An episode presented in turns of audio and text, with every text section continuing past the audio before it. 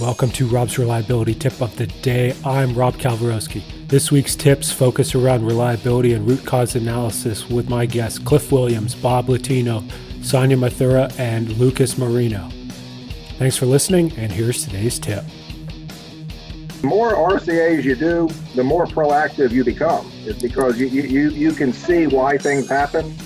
And then that way, you know, in the future, if you ever see these uh, things combining, uh, these, these paths to failure combining, you know how to stop it.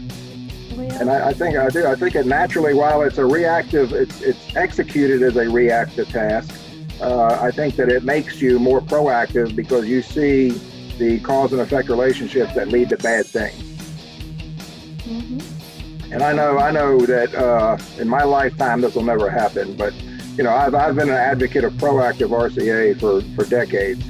And, uh, you know, unfortunately, these or, most organizations have these really high triggers. You know, somebody's already dead or the uh, they've lost millions of dollars, and then we do an RCA.